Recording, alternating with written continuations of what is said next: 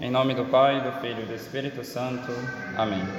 Ave Maria, cheia de graça, o Senhor é convosco. Bendita sois vós entre as mulheres e bendito é o fruto do vosso ventre, Jesus.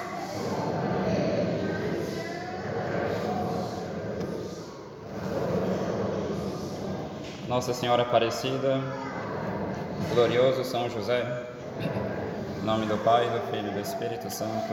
Amém. Estamos no mês de outubro, mês de Nossa Senhora do Rosário, mas também para nós brasileiros, mês de Nossa Senhora Aparecida.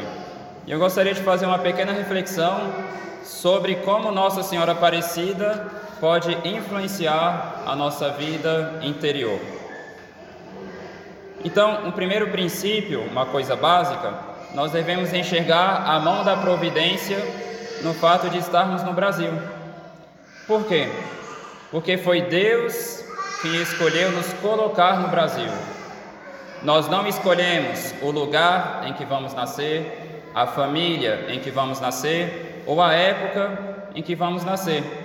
E Deus escolheu nos colocar no Brasil, em um contexto em que essa aparição já é totalmente difundida nesse país. Ou seja, se Deus quisesse ter nos criado antes da aparição de Nossa Senhora Aparecida, nós não estaríamos num Brasil que tem uma devoção nacional à Nossa Senhora Aparecida. Mas Deus quis nos colocar nesse país, nessa época, sob a proteção de Nossa Senhora Aparecida. Então tudo isso está nas mãos da providência de Deus e, por assim dizer, nos colocando num país sob a proteção de Nossa Senhora Aparecida, Deus nos confiou essa missão de honrarmos a padroeira do Brasil. Então, primeiro aspecto, a providência. Um segundo aspecto, no que consiste a devoção à Nossa Senhora. De uma forma bem resumida, consiste numa entrega à Nossa Senhora. São Tomás diz que a devoção consiste numa prontidão da vontade para se entregar às coisas que pertencem ao serviço de Deus. Seja rezar, seja servir uma missa, seja assistir uma missa, enfim, é, as coisas que pertencem ao serviço de Deus. Mas São Luís ele, ele aborda um outro aspecto, ainda nessa perspectiva da entrega. São Luís apresenta a devoção como uma entrega à Nossa Senhora que comporta certos graus. Primeiramente, um grau exterior, ou seja, a pessoa entrega à Nossa Senhora seu corpo, seu tempo, suas faculdades e assim por diante. Ou seja, exteriormente, eu deixo de me entregar a outras coisas para me entregar a isso. Quando a pessoa separa um tempo para rezar o terço, ela deixa de se entregar a outras ocupações, a princípio, ocupações exteriores, para se entregar a essa conversa com Nossa Senhora.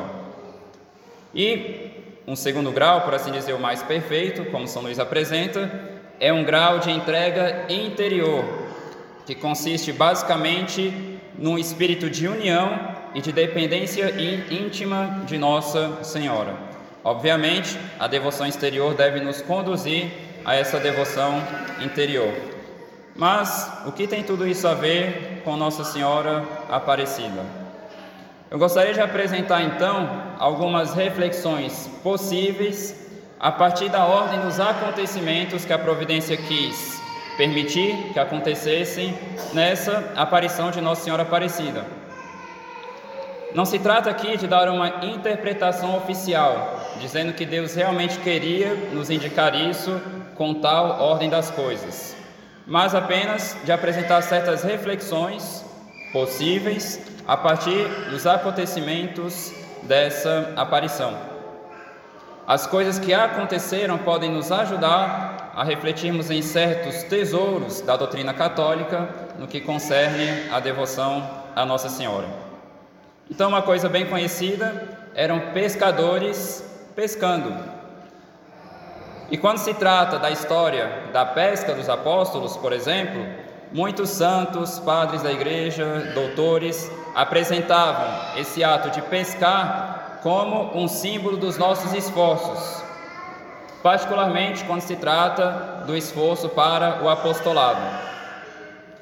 Então, muitos comparam a rede que os apóstolos jogavam para conseguirem peixes com o apostolado e os instrumentos de apostolado. E de certa forma, Nosso Senhor faz esse tipo de alusão no Evangelho, pois ele diz, que, ele diz que São Pedro será pescador de homens, ou seja, ele deverá usar seus esforços, a partir de agora, para jogar suas redes, para conquistar almas para Deus. Então a rede, na literatura católica, com frequência, é apresentada como um instrumento de apostolado, ou então os nossos esforços para conquistarmos as almas para Deus. Mas também encontramos uma alusão às virtudes. Podemos olhar também nessas redes o esforço humano para adquirir virtudes. Aquela palavra de São Pedro a Nosso Senhor, quando ele estava pescando depois de muito tempo inutilmente: Mestre, trabalhamos a noite inteira e nada apanhamos. Aqui encontramos, então, uma grande lição nessa história de Nossa Senhora Aparecida. Que pode acontecer que muitas pessoas estejam se esforçando há muito tempo para adquirirem uma certa virtude e não estejam pescando nada. Pode ser que estejam fazendo grandes esforços, mas são capazes de dizer com São Pedro: Mestre, trabalhamos a noite inteira e nada apanhamos. Foi exatamente o que aconteceu em Aparecida. Eles pescaram por muito tempo e inutilmente. No entanto, quando encontraram Nossa Senhora, a pesca se tornou frutuosa. Então, aplicado isso à nossa vida espiritual, se queremos ter boas pescas, devemos encontrar Nossa Senhora por meio de uma devoção cada vez mais profunda. Assim, por exemplo, antes de rezarmos, devemos encontrar Nossa Senhora. Devemos lançar interiormente um olhar e uma súplica a Nossa Senhora, antes de lançarmos nossa rede, ou seja, antes de rezarmos, antes de nos esforçarmos em praticar uma virtude, pedindo a ela que essa nossa pesca dê bons frutos. Quantas pessoas e há quanto tempo estão lançando inutilmente as redes, tentando lutar contra a impureza, contra o orgulho, contra a maledicência, a falta de caridade e assim por diante? Quantas pessoas estão se esforçando há muito tempo, mas poucos frutos disso colhem? No entanto, quando uma pessoa encontra Nossa Senhora, em pouco tempo ela colhe mais frutos do que outras em anos sem terem ido por esse caminho. É o que nos diz São Luís Maria Grignon de Monfort. Avançamos mais em pouco tempo de submissão e dependência a Maria do que em anos inteiros de vontade própria e contando apenas com o próprio esforço. Em outra passagem do tratado ele diz: é no seio de Maria que os jovens envelhecem em luz, em santidade, em experiência e em sabedoria, e onde, em poucos anos, se atinge a plenitude da idade de Jesus Cristo. Quantas e quantas pessoas, apesar de tantas comunhões, tantas confissões, tantas missas, tantas meditações, tantos rosários, quantas pessoas acabam avançando tão pouco no amor de Deus? Quantas redes lançadas inúmeras vezes e com, com poucos peixes pescados? Dom Chautard, no seu livro Alma de Todo Apostolado, nos diz que São Bernardo de Claraval atribuía a Nossa Senhora todos os seus progressos na união com Jesus Cristo e todos os seus sucessos no apostolado. E São Bernardo dizia em um de seus sermões: vejamos, meus irmãos, quais os sentimentos de devoção com que Deus quis que nós honrássemos a Maria, Ele que pôs nela toda a plenitude dos seus bens.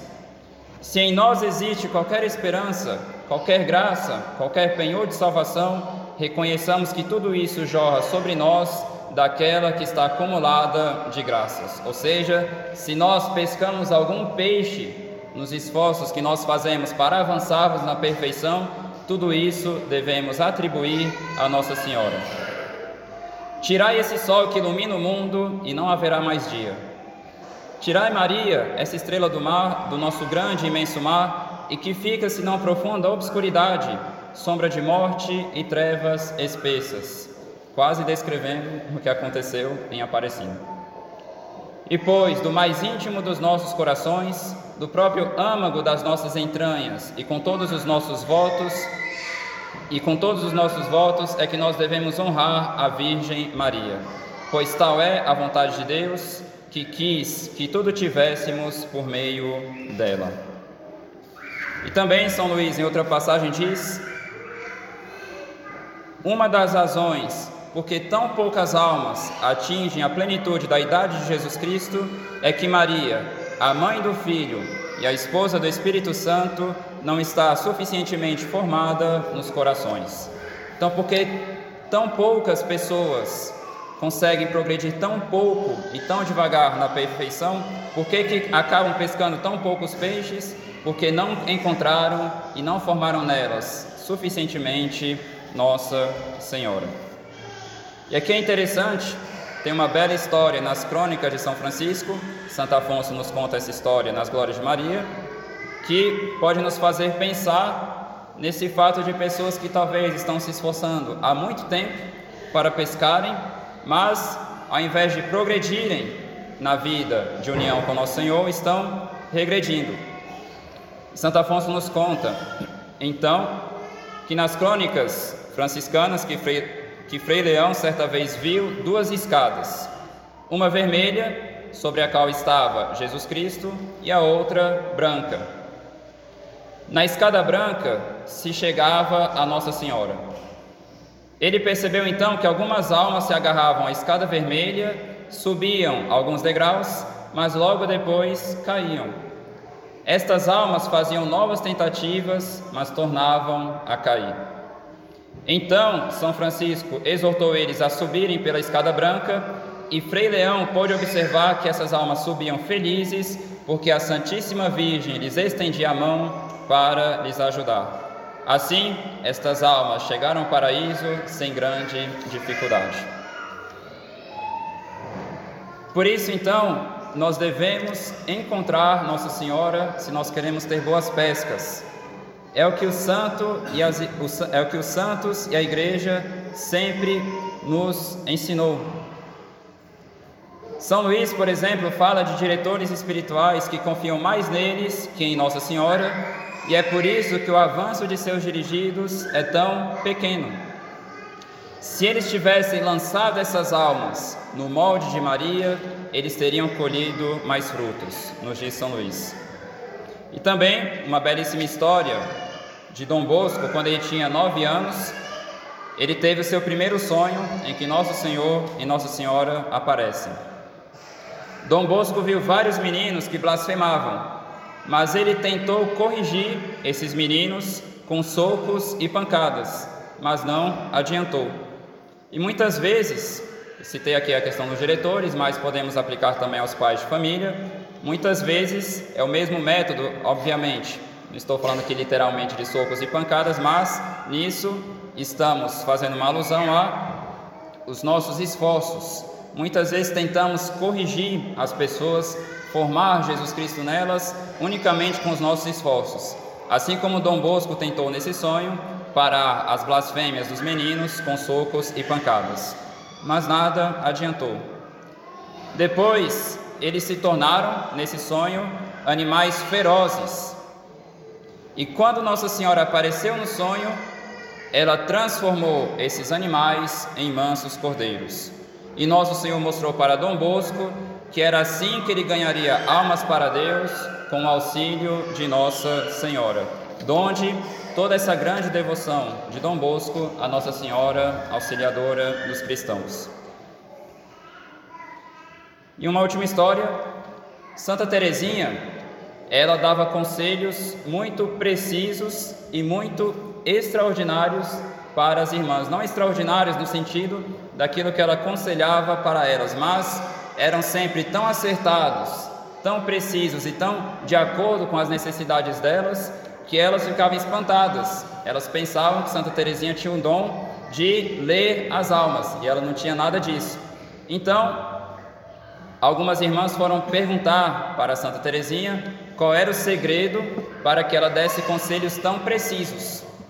E Santa Teresinha fez o seguinte comentário: ela disse que quando alguém recorria a ela, ela lançava interiormente um olhar para Nossa Senhora, pedia sua ajuda e assim Jesus Cristo triunfava sempre.